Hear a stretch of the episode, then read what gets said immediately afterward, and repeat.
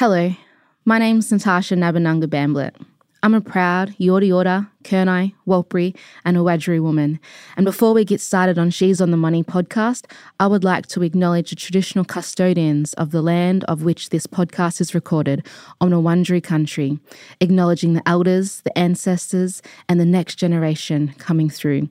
As this podcast is about connecting, empowering, knowledge sharing, and the storytelling of you to make a difference for today and lasting impact for tomorrow. Let's get into it. She's on the Money. She's on the money.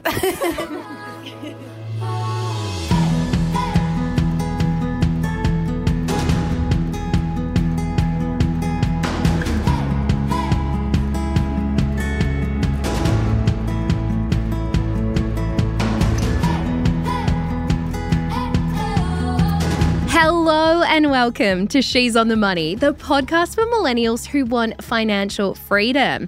Welcome to a bonus episode of the pod. This one is just going to be snuck in right before the end of financial year. And there's a couple of things about this episode. One, you guys have been demanding it because there's lots of questions for mortgage brokers. So I promise in this episode, I'm bringing you one. But also, I am introducing you in this episode to one of one of my greatest friends, but also Kate. Hi. Who are you? I know. I can't believe I'm here. This is Kate Bransgrove. Kate is the founder of Inspire Home Loans and has been an epic broker in my circles for a number of years now, which is very fun. A few of you are probably listening going, I know Kate, she's my broker. And that's because Victoria keeps telling everybody to go see Kate.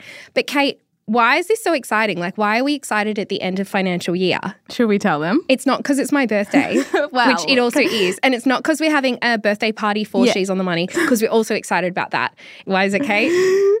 we're rolling our businesses together and Kate's are, joining are, the we Zella team. I can't believe it. I am so excited. It still doesn't feel real. Oh, It feels like a joke. Like, I feel like someone's going to turn around and be like, this can't happen. But your team and my team are joining together so that we can basically just take over the world when Yeah. it comes to mortgage broking and finance and asset loans and literally everything. And it's been something that I have been wanting to do for literally years, but it's mm. always been about finding the right person. And that's why I sent so many of my clients to you because I was like, Kate knows exactly what she's talking about.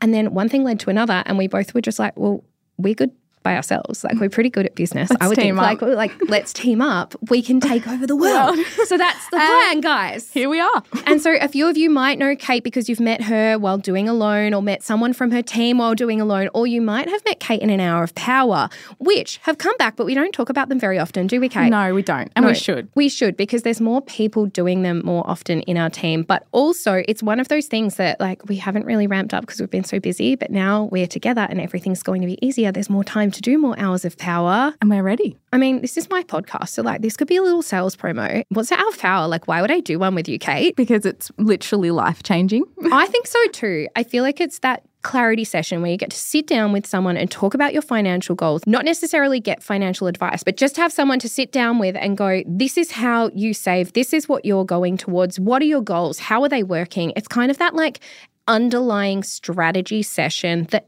everybody should have to go, are you on the right track? Do you need financial advice? Yes or no? Do you need a broker? Yes or no? Should I get my home loan remortgaged? Yes or no? Like it's very clarity finding, I find. Yeah, and definitely. The feedback, I've been doing these now for oh, six years.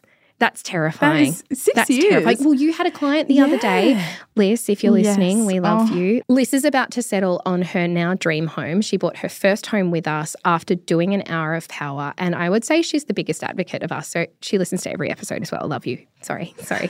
Shouldn't be calling clients out, but it's one of those things that I'm just so proud. She was probably one of my first hours of power, and to see her go through this journey of like buying her first home, you know, getting all her fur babies together, and like now she's buying her dream home and got to do that with us.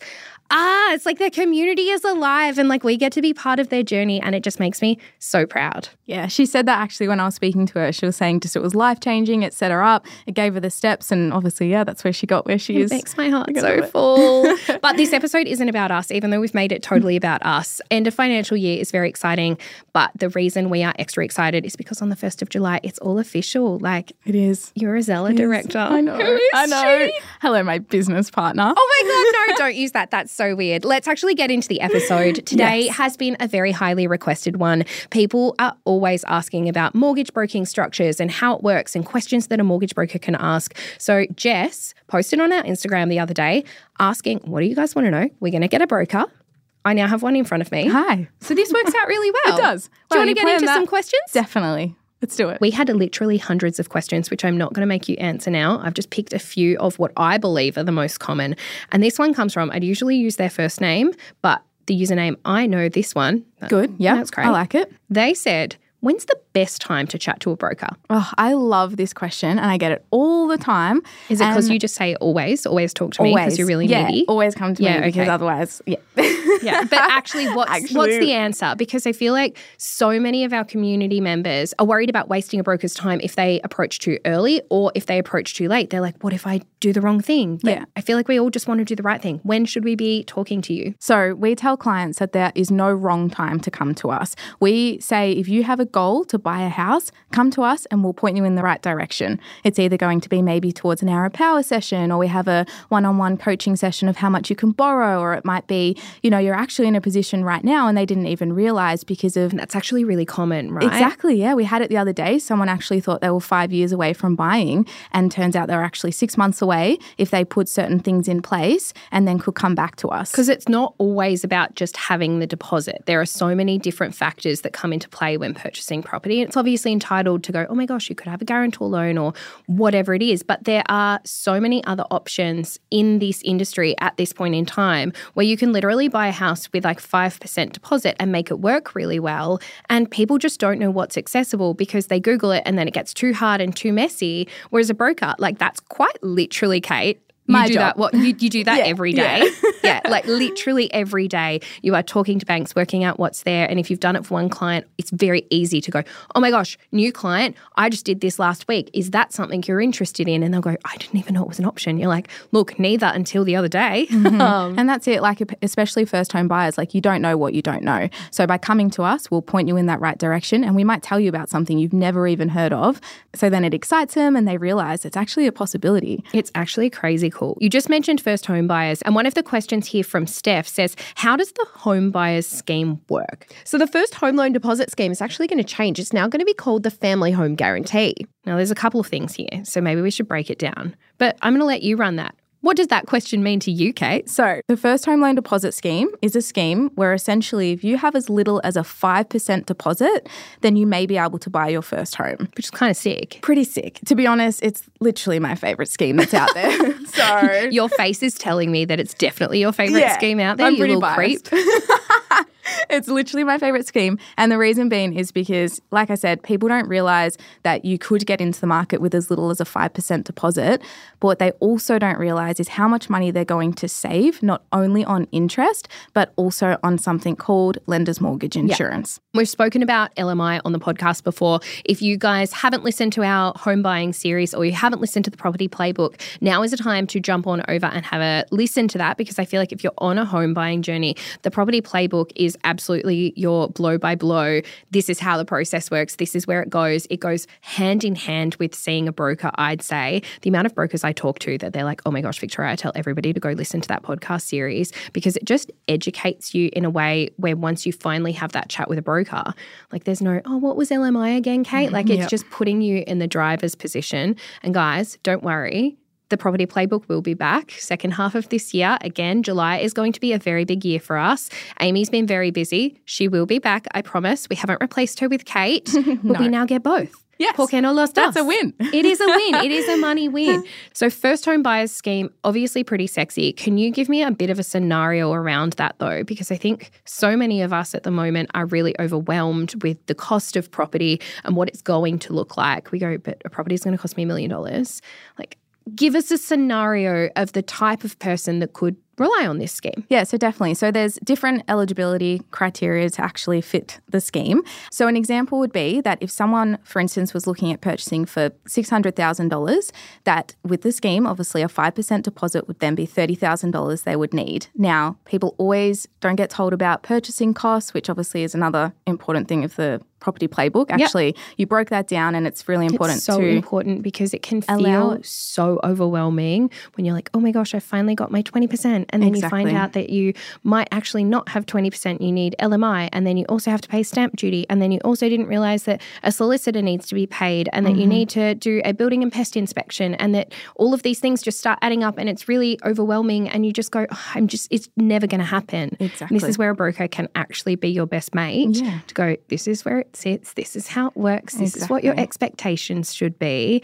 So, $600,000 home means that you could potentially only have a $30,000 deposit. correct. And then what? Yeah, so that's the 5% we allow for our purchasing costs. So it does depend on which state you're in as to how much your purchasing costs will be. So in majority of states, for instance, the purchasing cost would be about six to six and a half grand. We usually allow So much money if you didn't know to expect it. Exactly. And so the six and a half thousand dollar purchasing costs obviously can be overwhelming if you haven't allowed for it. We do definitely allow extra as well for most states. Now, sorry, South Australia, but unfortunately, We love you, but you're Spenno. you are, you are. You have to pay stamp duty for that purchase price, even if it was six hundred thousand. So we have to allow for that on top of these costs we are talking about right now.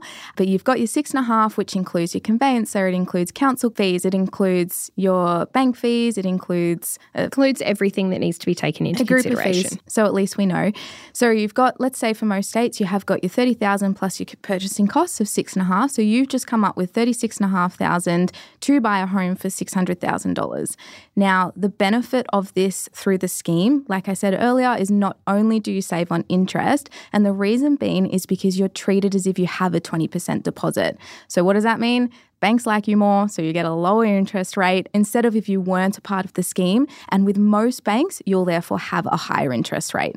So we're not just looking at upfront, you can get in with less money, which is a, a win. That's a win. That's a money win It's a money win. It's also the big picture that you're saving money. over the long term, right? Exactly. I love that for us. Yes. So to flip this, if you weren't a part of the scheme, just to put it into perspective, usually to purchase for $600,000 and having to allow for LMI, LMI alone would be about 20 to $22,000. So much money. Which is ridiculous. And you, the minimum deposit you would have to come up with is about $52,000 with most banks. Why are not more people using this, Kate? Well, more spots are getting released July 1st. So, literally in a couple What of a days. coinky dink. I feel like it is such a powerful scheme to just know more about whether you're going to buy now or you're planning on buying in another 12 months. It can actually feel like it takes a bit of the pressure off buying and get you into the market sooner if that's what is aligned to your goals and values. Obviously, you know, Kate and I are very passionate about different asset classes. Kate, you're a property investor yourself. I am. I am not. I just have my family home and I put all my money in shares. And it's something that, you know, I'm more comfortable with that Mm-hmm. because everybody has different risk profiles. And maybe having spent more time with Kate, maybe I'll go down that route Maybe. one day. You should. But it's Not really, that I'm biased. It's, it's really overwhelming and scary, and I don't want to be a No. landlord. anyway.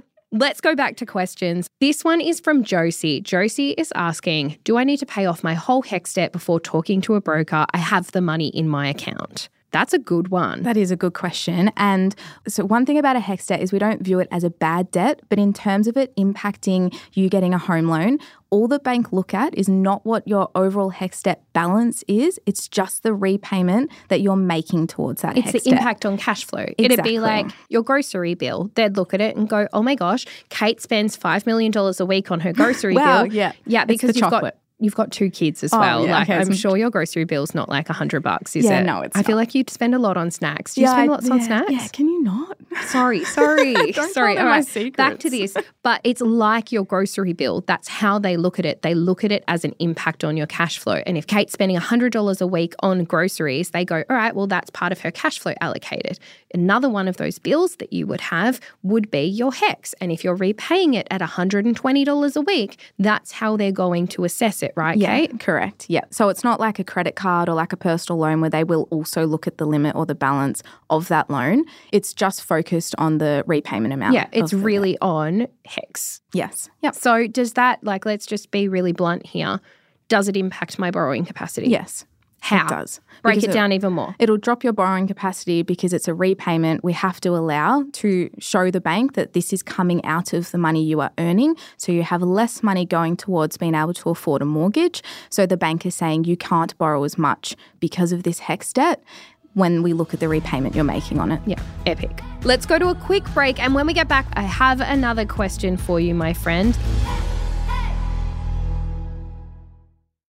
This is from Charlie. Charlie has said, What percentage of your income should be going towards your mortgage? Oh, you'll be a good one to answer this. All right, let me have a crack. So, I feel like it's a bit of a spicy and sticky question. Charlie, it's a very good question, but the answer here is actually there's no one set and forget percentage amount. Because if you earn $40,000 and you've got two kids under the age of four and you're a single mom, how much should you be paying off on your mortgage? Well, there's a very high chance that you're probably not even able to service a mortgage, and you're then putting a lot of pressure on someone to think that they need to be allocating 20 or 30 or 50% of their income towards a mortgage. Yeah. That's a lot of pressure. Yeah. Whereas if we flip it to somebody who's earning $400,000 and go, Kate, if someone's earning 400 grand, how much should they be paying off on their mortgage? Well, you go, it's not really percentage based. It's really based around their goals. Are they just paying off the minimum on their mortgage because they have an investment portfolio they're growing? Or are they looking for other investment properties? In which case, why are they paying off their family home is another question.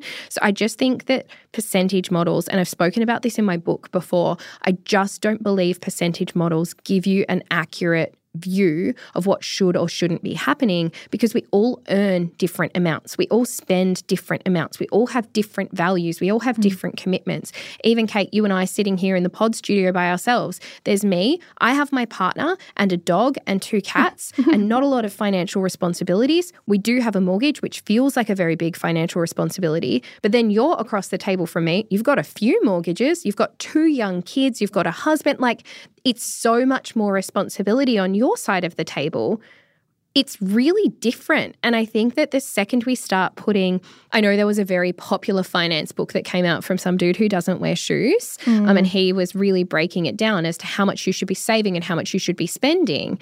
But I really think that that puts you in such a bucket of he assumes you earn an average amount Yeah, 100%. it really quickly makes people feel terrible about their financial situations if they earn less, or it puts people in a compromising position, in my opinion, genuinely, if they're earning more than that, because they just put this framework over the top of their high income and go, well, this is what we're meant to be saving. And it's like, no. Mm. Like when I sit down with my higher net wealth clients and I go, oh my God, like you're a young gun, you're like, you know, a couple of weeks ago, I met a 28 year old who was earning 350 grand, and they said, I read that book, I'm doing this. And I was like, oh, like you're taking your financial literacy seriously and you've put this framework in place.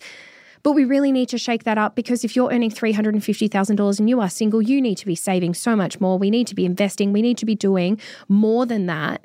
And what they were doing was actually increasing their lifestyle expenses because they're like, it's just there. I can just spend it. So I just go out more, you know, it's just in my budget. And Just I'm like, buy more snacks. no. Like, is it in line with your values? Like, what do you want to achieve? And they tell me all these beautiful things that they want to mm. achieve, but then they're not even working towards that. So it was kind of like rock in a hard place. And it frustrated me because I was like, yes, that might have worked for the perfect average bear, but nobody is the perfect average bear. Yeah. All right, this one's from Ruby, and Ruby has asked Is it easier to buy a house as an investment rather than to live in? Kate, thoughts?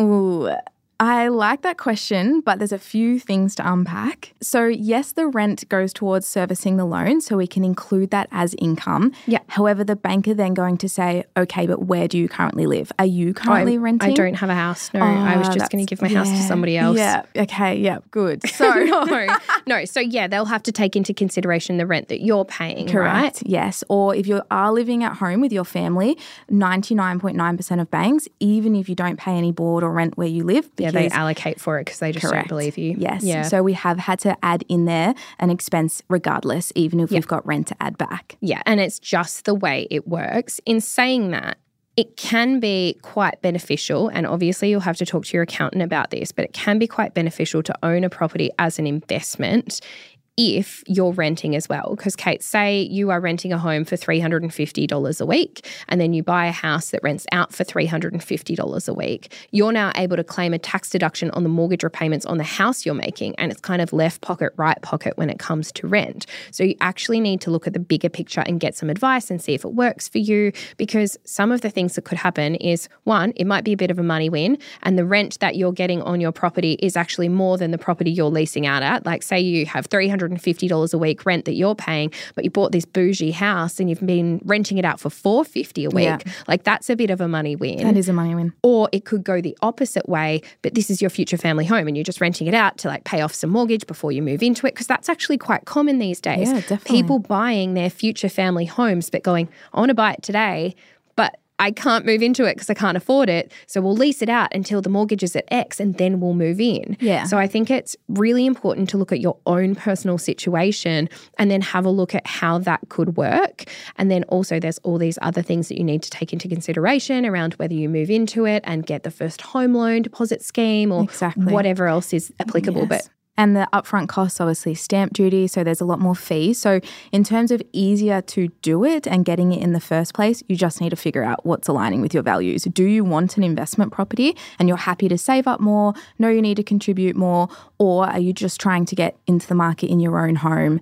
And that's going to be your priority. Yeah, so absolutely. there's no right or wrong answer. So I feel like this is going to go back to the answer that I have had for basically all of these questions, and that is talk to your friendly mortgage broker. Yes. Kate. Hi. Hello. Hi. Well, I'm just like bringing you on the pod to answer everybody's questions. This is very self serving. Like, this is easy content for me. I'm like, I'm not even going to script an episode. I'm going to just ask Kate these questions. I reckon I'll keep doing this. yeah, I think we you come on the pod more? Yeah. I yeah, like you. Good. Maybe. Good. You can stay. Thank you.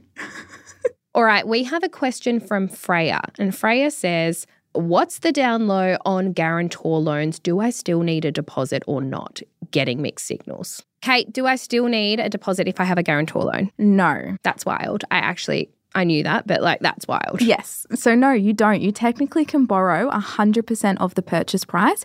And with some banks, you can also borrow the purchasing costs on top of that. To me, that just seems wild. It is. And it's obviously, guarantor loans are a little bit what would you say, like topical in our community because they are actually a very privileged thing to be able to access. Like a guarantor loan has to be very specific. It usually has to be a parent. There's not much breadth around that. Obviously, to access it, you need a parent that's in a financial situation where they have a home that has more than enough equity to put a guarantor loan on your property. So it does require a number of things to line up, but it's still something we should talk about, even if it is a privileged thing. So when it comes to that, I'm really down for it. I think if you're in that position, like I would, Kate, love to be in the position in the future where I have future Bambinis and I can be the reason that they got into their first home earlier. Like that's so special. If that's not you, then great. There's always other ways of achieving dreams that we set for ourselves. Like always, always, always. But when it comes to a guarantor loan, do you find that most people ask their parents or their parents ask them, like, how does this conversation actually arise? Because I don't think I'd, you know, I'm a money gal. But I don't think I'd be very comfortable asking my parents to be a guarantor on my property. How do most of your clients do that? Well, we find that clients come to us first and they don't really know much about what a guarantor loan is. So once they feel comfortable, they understand how it works. We often say, bring your parents in. Like, let's have a chat. If you think it's an option, You just want to meet my mum. You got to meet I my mum at our I love engagement your mum, party. that's why. She was a I nice lady. I do. I did love your mum. Hi, Judes. Hi. Sorry, I didn't ask you for a guarantor loan, mum. I just really wanted to do it on my own. All right, so chicken, egg, we're not sure which one comes first, but best thing to do is talk to your broker and actually have a chat about whether that could work for you. Kate, the other thing I've seen happening recently is people thinking they're going to need a guarantor loan and then go and talk to a broker, and the broker's like, no, it's actually easier if you just do the first home loan deposit scheme because then we don't need to get a guarantor involved. Yes. Do you think people are surprised to hear that? Yes, 100% they are. And we go through again the benefits of that and how that all works as well. And the fact that if you have the option of using the first home loan deposit scheme, then obviously you don't have to be tied in to having your parents as a guarantor. And you could be using this scheme instead, which is just as beneficial. Absolutely. And it's not a bad thing to have a guarantor loan. But at the end of the day, it's not just them signing a bit of paper and going, I guarantee this. Like there is a caveat put over their property. So it does limit them when it comes to them being able to either refinance a property or buy other investment properties or grow their wealth. And that can kind of be really good if they're in a solid financial position. But if a guarantor loan for them might be a stretch or it might be tying up funds that they need for retirement, usually we need to put in place a little bit of a plan. So you go, all right, you'll be guarantor, but after this period of time, you won't need to be a guarantor anymore and you'll be free to do, you know, some more retirement planning stuff. Yeah. And I think that that's one of the key points that people don't take into consideration when we talk about guarantor loans is that it does actually impact the other party. It does impact your parents.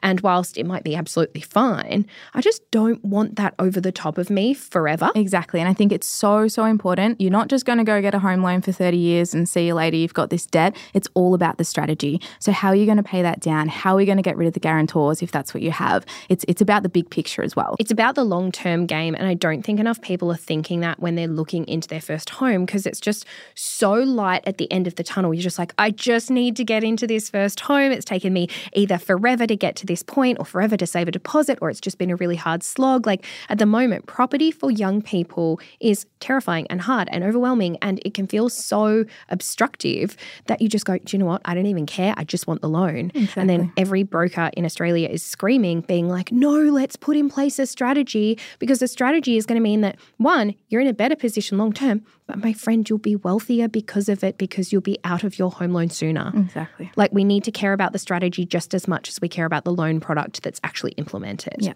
Kate, I have loved this. I have a million more questions, but I'm very aware of the time. So I think we need to wrap it. I promise I will let you back on the show again. I'll probably have to poll the community and be like, do we let her on or Thanks. no? Yeah, well, hopefully they um, say yes. Yeah, hopefully they say Yeah. yes because they will love you just as much as I do. And I'm so excited about this new journey that we're going on and being able to tell our little pod family first. Mm-hmm. Like, guys, it's not on socials. This is nowhere. No one knows this unless you're listening to this on the 1st of July, in which case, ha ha ha, everybody knows. this is our little secret. And if you want to book in with Kate or one of our brokers on our team, head to the She's on the Money website. There is a direct link. You can go and check her out. They're really cute pictures of Kate, by the way. But you can also have your mortgage reviewed with her, or you can book in an hour of power. And if you use the code SOTM50, so SOTM50, you're going to get 50 bucks off oh. your hour of power session with someone from our team. So I just think that's a money a win, for everybody. That is a win. New financial year, new me. I feel like this is kind of like the finance version of New Year, New Me. Like, you know how you always set new goals and like set your stuff up at Yes. New Year's Eve? Like, this is me, Yeah, but on the needs- 30th of June. Yes. The most and it's not because it's my birthday, which it also Um, is. So we're just plugging that. sure, sure. Anyway, Yeah, happy guys, birthday. this is all we have time for today. I promise I'll let Kate back on the show again in the future if she is really good. But as always, let's wrap the boring but important stuff. The advice shared on She's on the Money is general in nature and does not consider your individual circumstances. She's on the Money exists purely for educational purposes and should not be relied upon to make an investment or financial decision. Victoria Devine and She's on the Money are authorised representatives of InFocus Australia Proprietary Limited ABN 47097 797049 AFSL 236523. See you later, guys. See ya. Bye.